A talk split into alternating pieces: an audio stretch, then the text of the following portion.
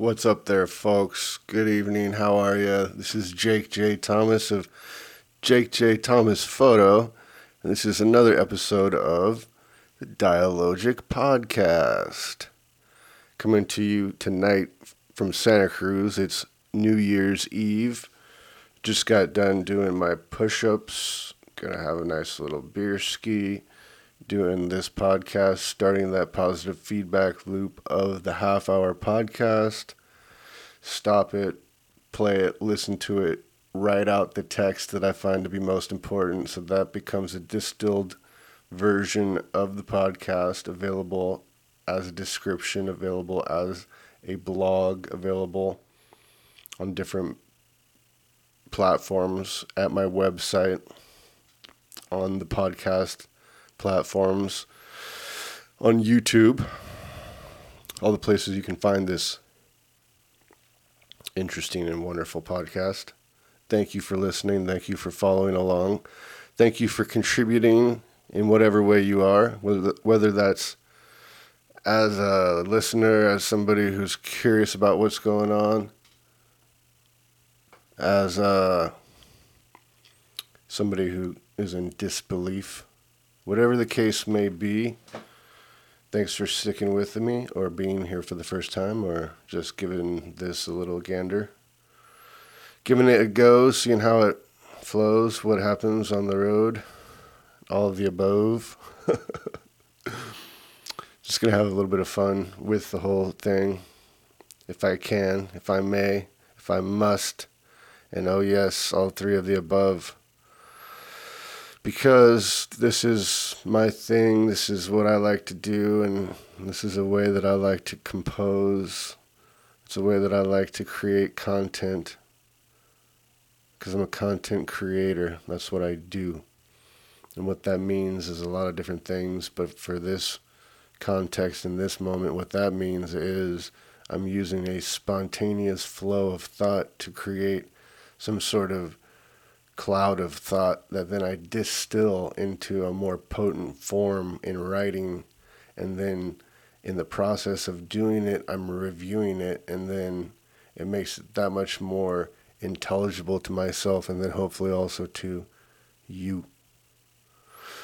But we'll see, we'll see, we'll see, you know, how it goes. And uh, it's all an experiment, and that's what life is, especially as an artist. That's the main thing that you are doing as an artist is experimenting, in my humble opinion. Uh, that's the most important thing, anyways. You're trying things out, you're seeing if there's a new, more interesting way of doing something, of expressing something, of articulating something, of developing something. That's why artists are similar to scientists in a lot of ways, and there's a lot of overlap between those two fields. You know, art is a combination of a lot of different fields. There's also the rhetorician, the politician, the, the intellectual, the academic, the salesman, the marketer, the decorator, the anarchist. There's so many different roles an artist plays. You know, it's a field that encompasses all fields. That's why it's always multimedia in one way or another. And you know, every every generation has a different set of approaches available to it, different techniques for expressing the feeling of the times. And the times are felt from many different perspectives and multi-perspectival work is part of the whole beginning framework that this generation seems to adopt because that level of complexity is just so basic to us. You know, now that we're all connected virtually at all times, that connectivity is taken for granted. You know, whereas before the internet, there was a lot more of a an ability to think of ourselves in a sort of separate sense as these isolated granular, modular, atomic entities in action and reaction, moving around this huge board of of play. But uh,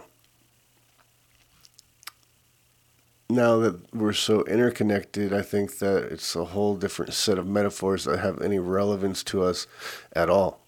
Because it's like oxygen, our connectivity now, it's so second nature to us. The culture is our nature. Now there's going to be another nature, a deeper nature. The wilderness is within us are going to recede further and further as there's less taboo subjects, as there's less that's truly unconscious. And that's something that I think we all should be thinking about if we have any thoughts to have at all. If we have any understanding of the progress, the course, the movement of mind, of human development, the capabilities, the possibilities, the proclivities, the things that we tend to do, the uh, habits, habits of humans are are very deep things. Something to think about always. And uh, when you think about the fact of the unconscious being caused by repressive culture, by taboo, by things being forbidden to be seen or talked about, and that being so radically different in a digital age where there's an internet available to everyone at all times. And any story can be found any any situation can be seen.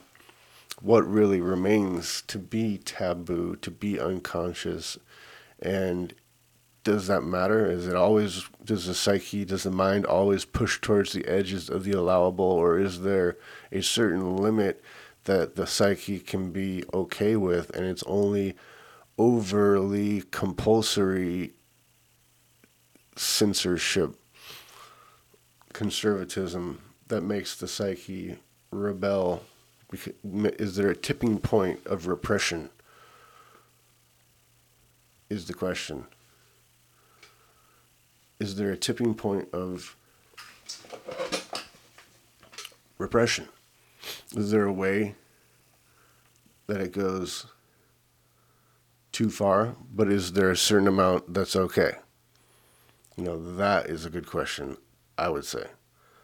Because, you know, maybe there is a sweet spot, let's say, where there's enough that's allowed, there's enough that's available as an option that the unconscious is not as much of a doesn't play as much of a part in daily life. It isn't as much of a pressure in people's existence because they have they have ways around the censorship of good society. You know, they have ways around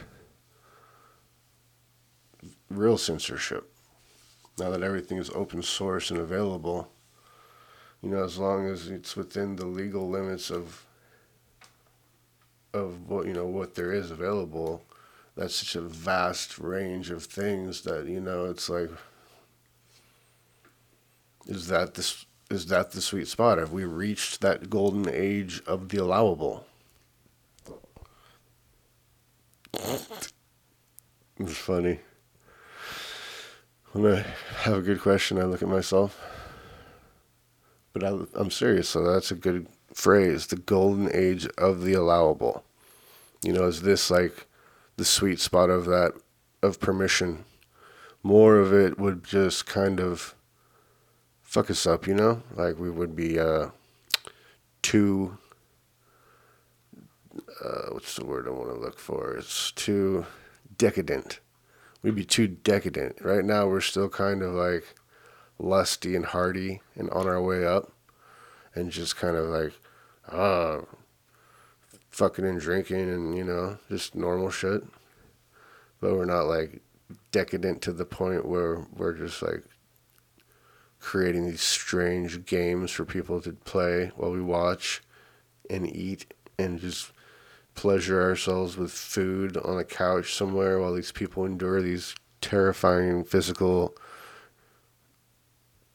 oh well you know i guess that happens but we're you know we are anything we ever have been and everything we ever will be in some place right now. I imagine. I mean, there's so much happening right now. It's un, unimaginable, and you could really just focus on any one slice of existence right now, and that could be so radically different one from the other.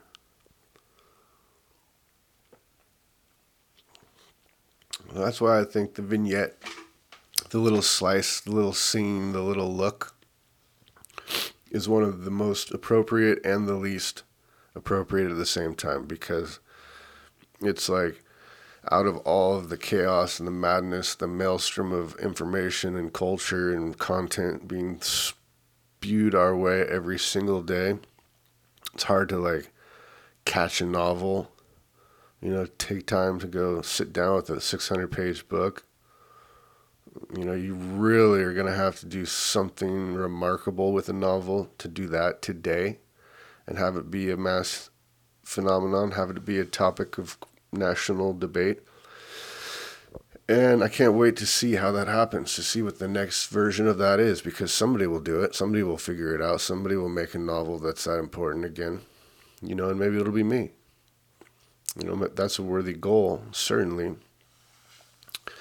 Uh, but right now, I think the vignette is more appropriate because you're going to get people hooked first. You have to get people hooked and want the project, you know, and then if you get them hooked to the point where they're frothing to get the product and they're, you know, just ready to line up for three days in tents in costumes that's when you actually accomplish your goal. Before then, still working on it, bro. That's the attitude I think you should have. People should be camped out for three days ahead of time to get the release of your book, wearing costumes from the book that have been leaked. That's what I think, you know, and so you want to build up that kind of demand. And you need to do that, I think, in small ways at first and master the art of the vignette, master the short scene. You know, that's what photography is. It's like a tiny little miniature film. It's what painting does too. But sometimes it depends on the style of painting now. It's like these huge, elaborate paintings with, you know, 40, 50 hours into them are kind of lost in the flow of everyday media storm that happens, you know. So it's almost better to do a kind of sketchy, quick, prolific, personal, gestural style where you can just respond, respond, respond, produce, create, move on, and keep your flow dynamic and keep your output tremendous so that there's always something new coming out of you but you're never just like stuck on one project for six months, just bogged down, boom, boom, boom, boom, boom. Then you release a bunch of stuff around the project. Then you release a bunch of stuff, boom, boom, boom, boom, boom, boom, boom. Then you're bogged down, bogged down, bogged down, bogged down. Projects coming, projects coming, release a bunch of stuff.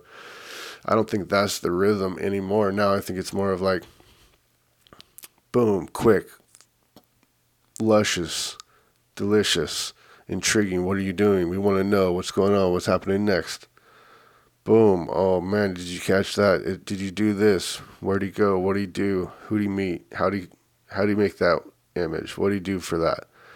You know, that's the kind of traction that you want. That's the goal. That's what you want your work to do. You want your work to convince people that you are a compelling artist and what you're going to do next is of their interest. Bottom line, that's the goal. Anything short of that is just a miss. Like I said, people should be lined up for three nights camped out wearing costumes. That's the goal.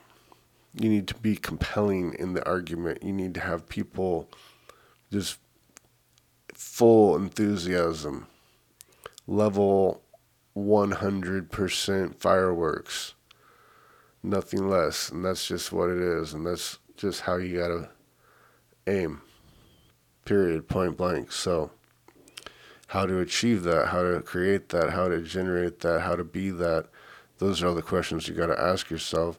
And then how you how do you know that? And the first way you'll know it, I'll say, is something like this will happen, where you will have listened to someone like me for a long period of time, say six months, say nine months, say a year, and you'll hear me and my progression, and I'll inspire you with what I have to say, and all along the way, you'll sort of develop the idea of what can be done, and then you'll do it,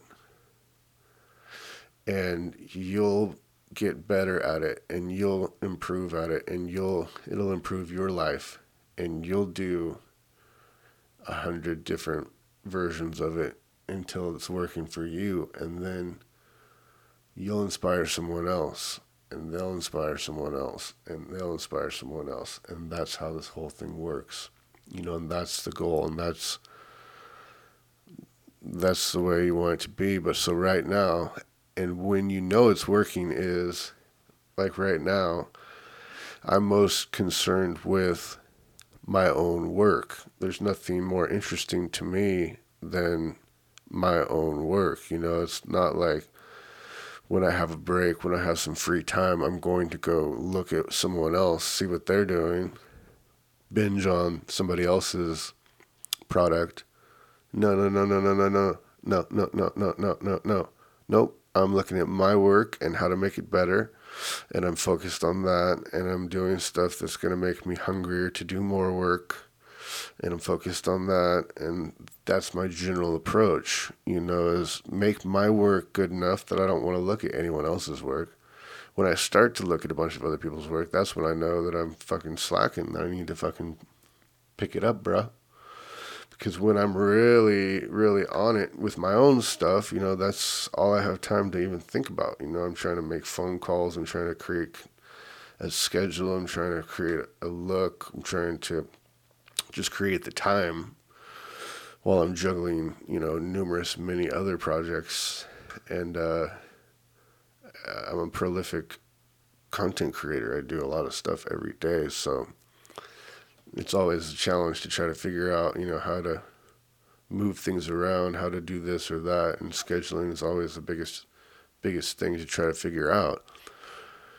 But uh you know, it's all so definitely worth it because it's so fun and rewarding and I feel like the more you do of it, the better you get at it. And then when you're doing as much as you possibly can, you actually are doing it better.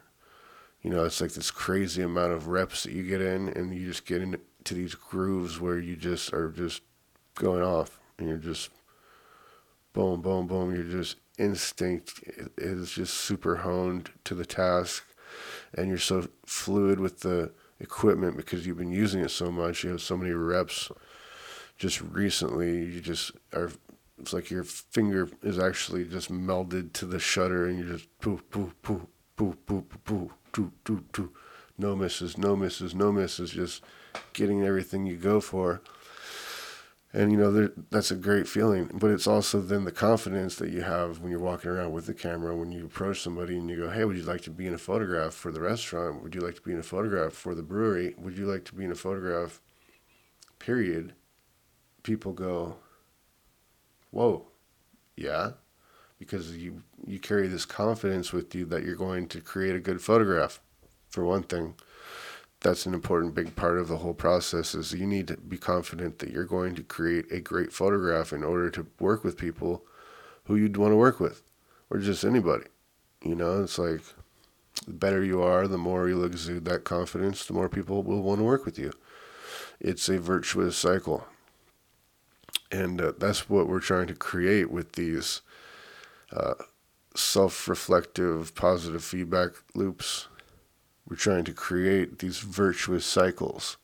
We're putting in the time, we're doing the work to create a pattern that's going to build to something bigger and better in a positive direction, like a fitness goal where you have a certain amount of push ups, a certain amount of something that you do that's consistent so you understand how in shape or out of shape you are based on that. Like, say it's, you know, you want to do 400 push ups and then you can only do 300 and you're like whoa i'm not in great shape because i could usually do 400 or all of a sudden you just bang out 500 and you're like oh pretty feeling pretty strong, feeling pretty energetic because I just did 500 and that was no big deal. I'm sweating, yes, but you know what? I don't feel too too winded, too, you know. So that's like a way of measuring yourself, or say it's a certain hill that you run up, you know, and you run up this hill, and you get up to the top,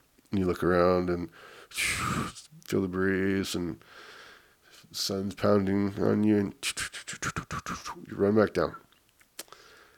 And that hill doesn't change either. So each time you run up it, you have this sort of way of measuring how in or out of shape you are based upon how you handle the hill. You run up the hill, just red face, just just steaming, just so hot, just or you run up the hill and you just all.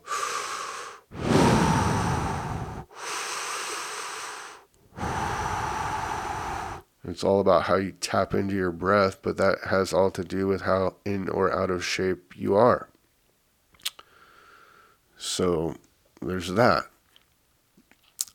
And that's why when you create these virtuous cycles, though, you're in better shape, so you're able to enjoy the experience more, which then makes you do it more, which then makes you in better shape. You know, and it's like a boom, boom, boom, boom, boom, boom, boom, boom, boom, moving in the right direction kind of a vibe and then you apply that to all the different areas of your life. You take that general idea, that principle, that idea of discipline, and that that feeling of doing something that's uncomfortable or hurts or you know is hard to do or all of the above for a certain period of time can create very positive outcome for you and if you focus on that outcome then you just go through the process of the pain of the effort of the exertion and you reach your goals, then that becomes a habit. And then it doesn't become as hard because it's just what you do. And you do it, and it's still hard every time. And that's why it's an effort, and that's why you sweat, and that's why it's difficult, and that's why you don't want to do it. But you just make a habit of doing it. And it's a virtuous cycle, and you get more invested in it, and you do it more, and you do it more, and you build those habits into your life. Anyways, that's what I'm trying to do. So just thought I'd share where I'm coming from with you on that one. The old virtuous cycle idea, the mentality of trying to improve through creating these positive feedback loops of things that you set for yourself to do, and then you do them, and then you measure how they are to do them, and then you understand what you're doing. Are you on track or are you effing up? What what do you need to adjust? Do you need to get more sleep? Do you need to eat better food? Do you need to what what are the above? You know, it's like basically exercise, eat good food, get good sleep, do hard work, enjoy whatever play you get. You know what I'm saying? Don't be a you know, just be cool. and uh be yourself, you know? Be the full dynamic range of things that you really are. And don't be ashamed. And be open to change.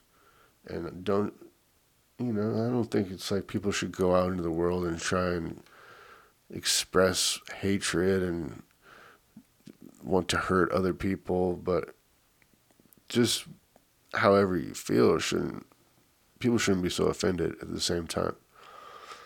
But, you know, it's a touchy subject, and I just say err on the side of keeping your mouth fucking shut about that shit, whatever it may be that's somebody else is finding offensive. You know, unless you're a professional comedian, and then you that's your battle. You got to draw your lines. You got to figure out what's acceptable to you. But it's still got to be a line. It's still got to be, you know, boundaries that people are pushing in order for them to be pushed wherever the avant-garde in comedy is, you know, and I think it's a similar sort of thing, like back to that whole idea of is this the golden age of the allowable in comedy? There's got to be a an upper limit. There's got to be a human limit where it's like, okay, we've reached the edge. Now this is the acceptable terrain of comedy. There's not like more over there. You know, it's like, okay, within this huge, dynamic, ever changing field and flux, what sort of ideas can we come up with? What sort of new plays can we make?